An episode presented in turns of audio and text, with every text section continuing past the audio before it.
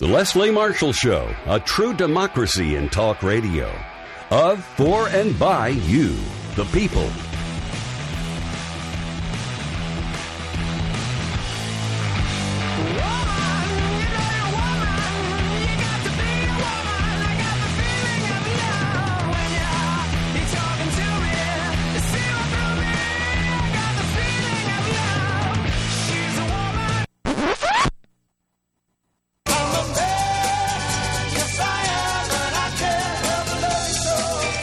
Welcome to the Leslie Marshall Show. This is Mark Grimaldi, Leslie's executive producer. I'll be with you for the next two hours from 3 to 5 p.m. Eastern, noon to 2 p.m. Pacific, and uh, I will be talking about none other than Justice Antonin Scalia, who passed away of natural causes. It's been deemed natural causes by authorities this past Saturday in Texas, as most all of you know.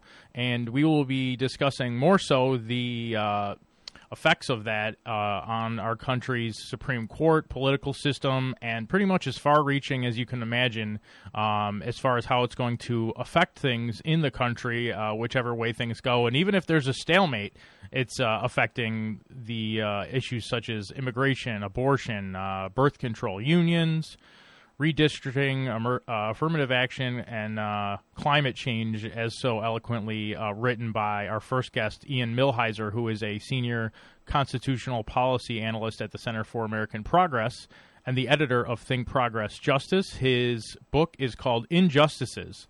The Supreme Court's nearly unbroken history of comforting the comfortable and afflicting the afflicted. Ian, welcome back to the Leslie Marshall Show. It's a pleasure to have you on today. It's great to be here. Thank you so much. Absolutely. So, uh, Ian, I, I was laughing today because I uh, obviously I heard you on, on Leslie's show yesterday, and I like to listen to uh, a lot of different radio, and I, I thought you did a great job today when you were on the Stephanie Miller show. And all I could imagine was poor Ian just this whole week having his cell phone just plugged into the wall and being like chained to the wall. you, you you have no idea. In fact, if I get cut off, I apologize. It's because I'm not sure how much battery I have I have left. No, no worries, no worries. We'll take what we can get. Um, obviously, a very uh, wanted man, and uh, you know it was funny because I had uh, asked my producer to get Ian on the show. Uh, I think it was Friday or Thursday or Friday, um, and we had booked you, so you were already scheduled to be on today because I wanted to talk about the implications of you know if a Supreme Court justice you know was to be replaced before the end of President Obama's term, and I was thinking you know Ruth Bader Ginsburg maybe if she decided to retire, for instance. I thought, yeah, okay, you know, then the president would actually, er, you know, at least replace a liberal justice and you know go through the process.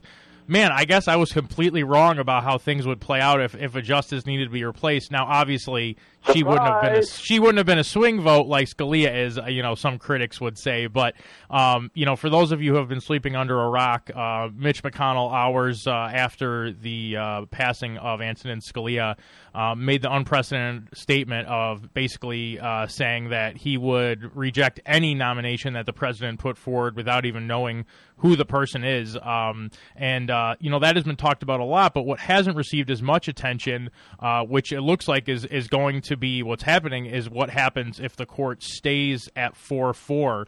Uh, four liberals and four, well, three three hard conservatives, one soft conservative with, with Anthony Kennedy. Um, what is going to happen uh, on key issues in America? Because people think, oh, just you know, everything will stay the same, and that's not the case, is it, Ian? No, I, I mean the the rule, the ordinary rule when you have a four four court is that the lower court's orders stand, but what the Supreme Court, uh, whatever they say in that case, it's as if it, it's as if they never took the case in the first place, because there's no real decision out of the Supreme Court. So that can lead to a circumstance where if lower court orders stand because the Supreme Court can't resolve them, you can have conflicting orders from different courts that govern different regions of the country. Um, you know, there's a case in front of the court this term called uh, Zubik that deals with birth control. The question is whether or not a woman's boss gets to decide if that woman gets a health plan with that covers birth control or not. Um, most courts have said, of course, your boss doesn't get to make that choice for you. But uh, the Eighth Circuit, which covers Arkansas and Minnesota and Iowa and a few other states, has said that uh, actually, no, you, your your boss does get to make that choice for you. So you could be in Arkansas and you have less rights than if you cross the border into Texas. Um, thanks, uh, you know, if we wind up having an evenly divided court, there's a lot of potential for confusion here. Well, you know, that's I think actually a very good uh, example to give as to you know, as if some people didn't need to understand why we need to have you know nine Supreme Court justices. I think that's probably the best example to show the chaos um, that probably will start to to ensue. Um, it looks like that's going to happen.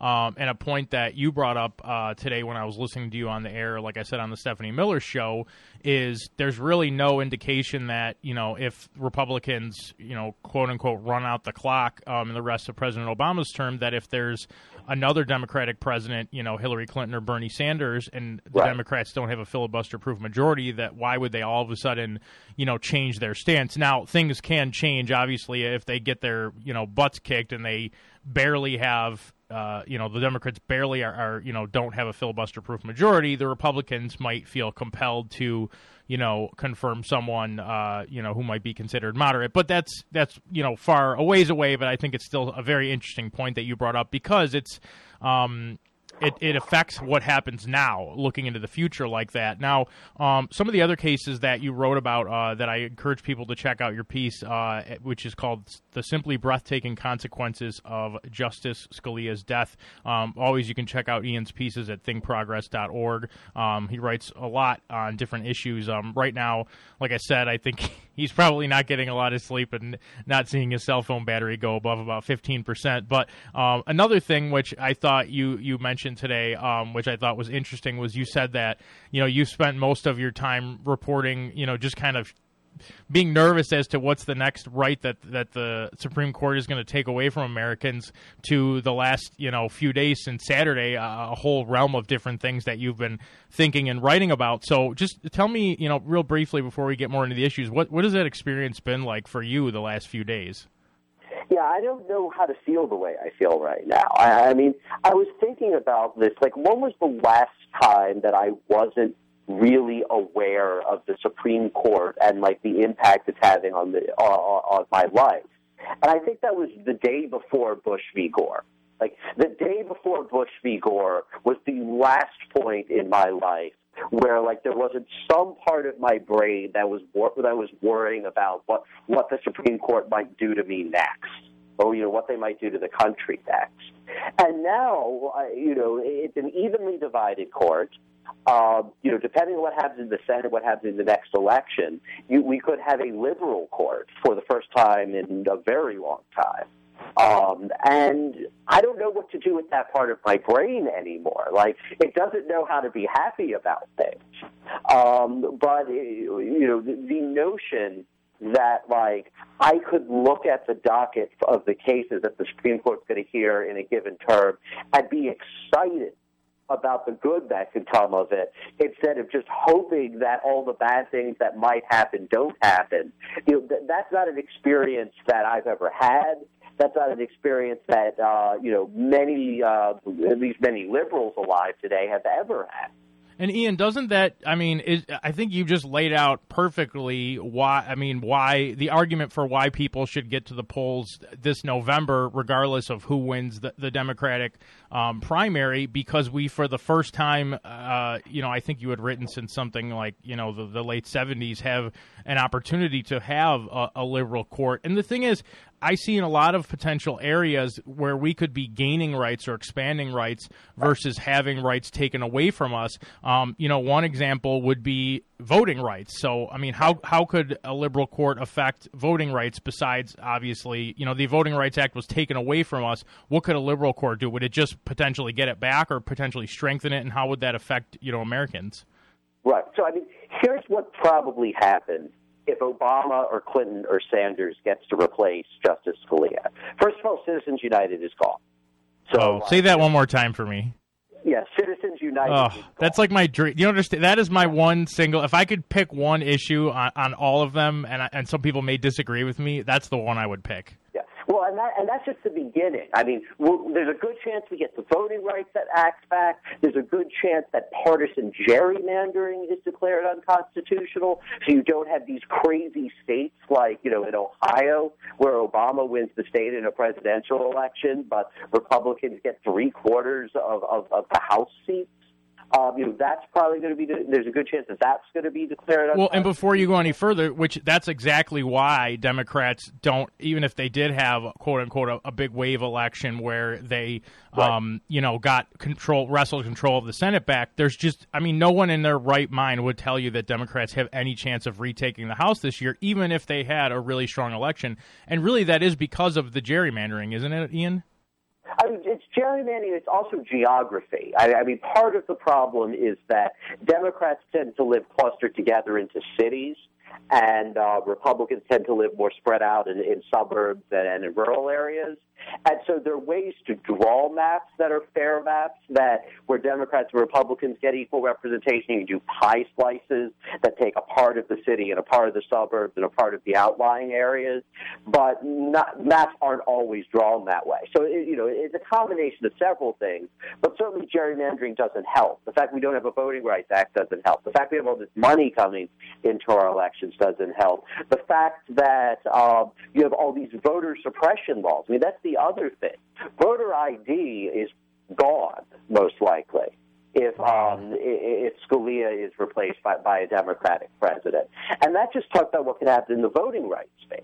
I mean that, um, that's the thing. It's uh, you, yeah. you, go to that first because obviously it affects so many other things, but there's many other areas that this can affect. Before we go any further, I want to take a quick break because that's the nature of radio, as you know, because you've been such a you know you've been all over the radio the last few days. So we're gonna take a quick break, let Ian get some water, maybe take a nap in the next four minutes. Uh, if you want to give us a call and talk with Ian, we've only got him for one more segment. He's a uh, one of the brightest minds I've I've read uh, and spoken to uh, in the area of our Supreme Court. Um, you know, we have people who have called the show show and said they've read his book three times over. Uh, I mean, the guy is a wealth of knowledge, and obviously, this is a great time to have him on the show. So, um, only one more segment. If you want to give us a call, um, more than welcome to ask Ian any questions uh, about the Supreme Court right now, which is obviously top of mind for most Americans who are paying attention uh, to our system of politics and elections. The number to do so is 8886 Leslie. That's 888 653 7543. This is Mark Grimaldi in for Leslie Marshall. If you want to follow Ian on Twitter, which you can find where he'll post most of his pieces and uh, some other uh, interesting views. You can do so at I Millhiser. That's I M I L L H I S E R, and that is on Twitter. We will be right back with Ian Millhiser of Think Progress. Life, liberty, and the pursuit of truth. The Leslie Marshall Show, 888 6 Leslie.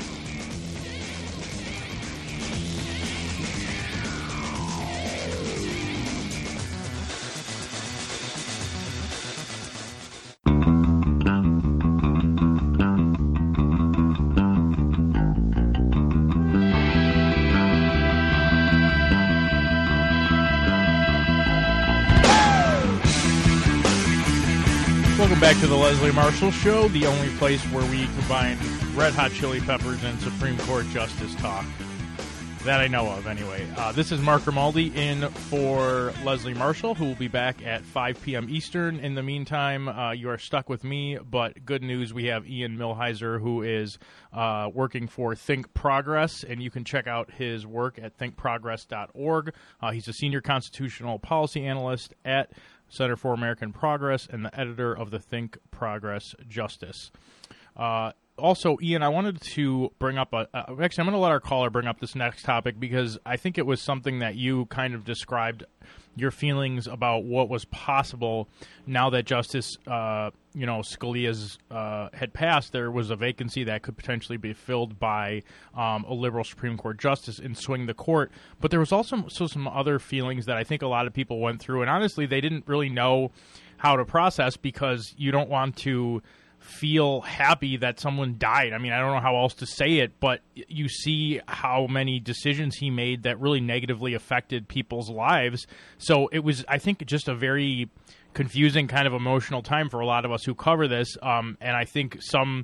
uh, some forms of media handled it better than others. Um, and I wanted to get a caller on um, Reggie from Georgia who wanted to kind of express his thoughts on that. Reggie, go ahead. Happy Tuesday to you, Mark, and to your guest Ian Millhiser too. I heard him on the Stephanie Miller show as well as the Nicole Sandler show too. He's great. He's he's he's like I said. He's been all over the place. He's dedicated, baby. So Reggie, go ahead with your thoughts. Yeah, I would just like to say that I'm glad that you, Leslie, Andrew, and Ian, along with Nicole and Stephanie, didn't make fun or light of somebody's past, whether you liked them or not, or whether you agree with him or not. Or because we're better than that. We shouldn't stoop down to their to that level, because I don't know if anybody else did that or not. No, and, and you know, I, I didn't. I think it's a very good point, Reggie. And you know, I think that you know some people have brought up about how some on the right, you know, had made light of when Ted Kennedy passed away, and you know, made jokes out of it. You know, not any mean. Um, you know, people in power on the Republican Party, but you know, many people in the, the right wing media. You know, I heard some very controversial things. Now, granted, you know, you can't be responsible for everyone who agrees with you politically and what they say. That said, I want to talk more about, um, and thank you for your call, Reggie. Ian, uh, the process of kind of going through it for you, where you you you heard the news, and I think honestly, I mean, I the first thing I thought was that's really sad that somebody passed away, but almost instantly my brain went to, okay, how does this affect our country and, you know, the 300 plus million people in it? Yeah, I mean, I, I will admit, given what I do for a living, that the first thought that went through my head is, well, there goes Valentine's Day. um, but, True. You know, but after, but after that, I, I mean, look, I, I, I wish that Scalia had had a long and fruitful retirement.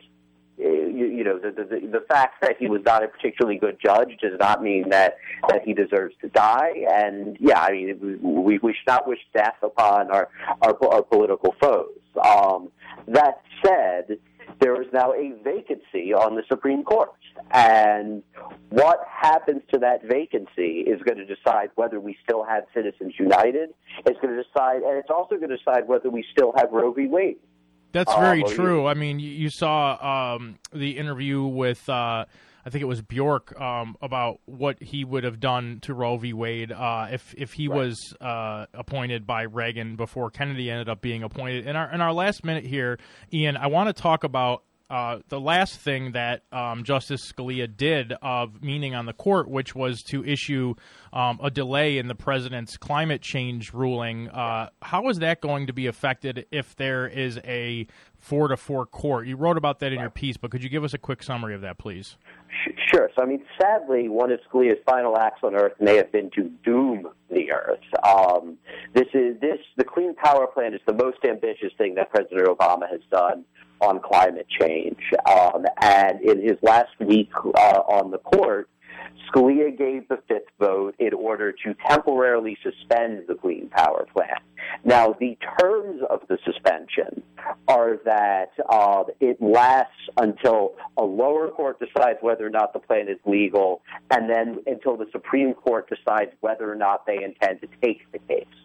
Um, so if it's still a four to four court, it takes five votes to strike the plan down had five votes to extend that stay. So the most important thing is, making sure that that lower court, the D.C. Circuit, upholds the plan. So if they split five to four or four to four, it means that that lower court decision will stand. Um, but yeah, I mean, it, in, it, for the time being, and possibly for you know as much as a year or so from now. Um, the fate of that, you know, the, fate of that plan is unclear, and with it potentially the fate of the Earth. Ian, thank you so much. I'm sorry we're out of time. Thank you for joining us. Check out Ian Millhiser. Follow him at Twitter at iMillhiser. This is Mark Grimaldi with the Leslie Marshall Show. We'll be right back.